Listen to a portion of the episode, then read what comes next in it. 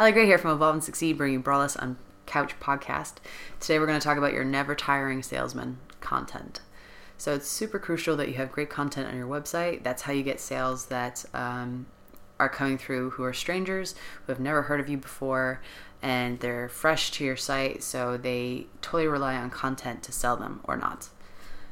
If you don't like writing, which I find that quite a few people do, they're not particularly keen on writing um, I recommend switching up your content. Content doesn't necessarily mean writing blog posts, it means that you can start engaging with people with your ideas and your stories through videos, through music, through pictures, GIFs.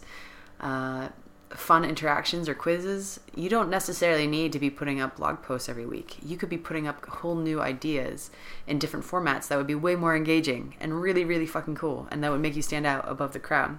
So, if the idea of writing a blog post really intimidates you or you, you hate the idea of it, try experimenting with something else. Create a cartoon about your top business tips.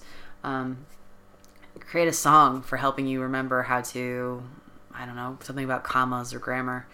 Uh, just keep thinking about how you could take something that's super crucial to your business and make it into your own because that's totally going to a make some sales and b also make it easier for you to continually do it.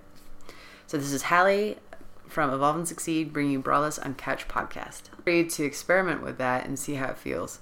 Um, if you want to you could totally do like a haiku to sell your next product or service. You could do a comic book or a cartoon to to give your best tips for business. Uh, you could create a board game, which is totally uh, Maria Gil Uldinaminis, whose name I will put in the